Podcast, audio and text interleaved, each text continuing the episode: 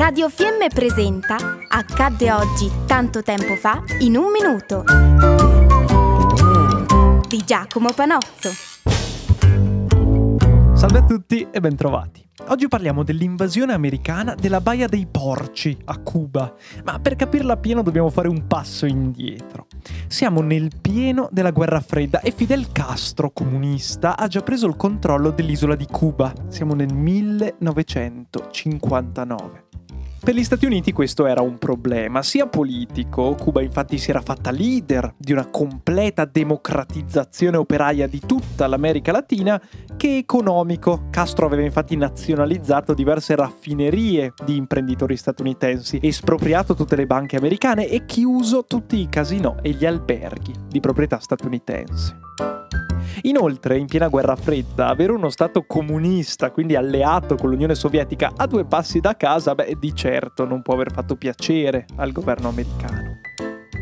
Fu per tutti questi motivi che sia il presidente uscente Eisenhower che il neoeletto Kennedy decisero di intervenire.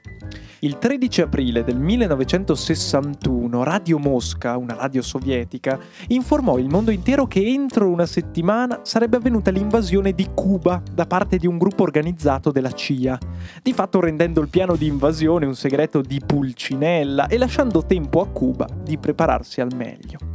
Il piano statunitense era semplice sulla carta le truppe sarebbero dovute sbarcare nella baia dei Porci a Cuba e avrebbero dovuto tenere la zona per circa una settimana senza muoversi. In quella zona sarebbe stato poi fatto arrivare il governo provvisorio degli esuli cubani, che gli Stati Uniti avrebbero prontamente riconosciuto come governo legittimo. Questo governo provvisorio avrebbe poi chiesto formalmente aiuto militare agli USA che avrebbero così potuto dichiarare guerra a Cuba. Semplice, no? Sì, ecco, se non fosse per il fatto che innanzitutto i cubani erano preparati. Non sapevano dove sarebbero sbarcati gli americani, ma monitoravano molto bene le coste. E inoltre la baia dei Porci era una zona paludosa e semidesertica di difficile sbarco, a causa anche della presenza della barriera corallina. Il 17 aprile lo sbarco ebbe inizio, ma le truppe statunitensi vennero subito individuate dai cubani che distrussero le navi e lasciarono le truppe da sole nella baia. Il 18 aprile il segretario generale del Partito Comunista Sovietico Nikita Khrushchev minacciò un intervento delle forze sovietiche. Per l'America quella facile invasione si stava rivelando una vera e propria disfatta il 19 aprile del 1961, il giorno che ricordiamo noi oggi, le truppe sbarcate, ormai sprovviste di munizioni, cibo o acqua, beh, si ritirarono.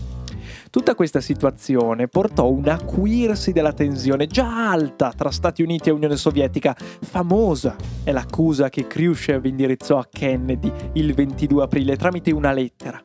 Disse infatti Of what freedom are you speaking? Di quale libertà state parlando? Noi invece ci sentiamo domani. Grazie mille per l'ascolto e buon proseguimento. Abbiamo trasmesso Accadde oggi tanto tempo fa in un minuto di Giacomo Panozzo.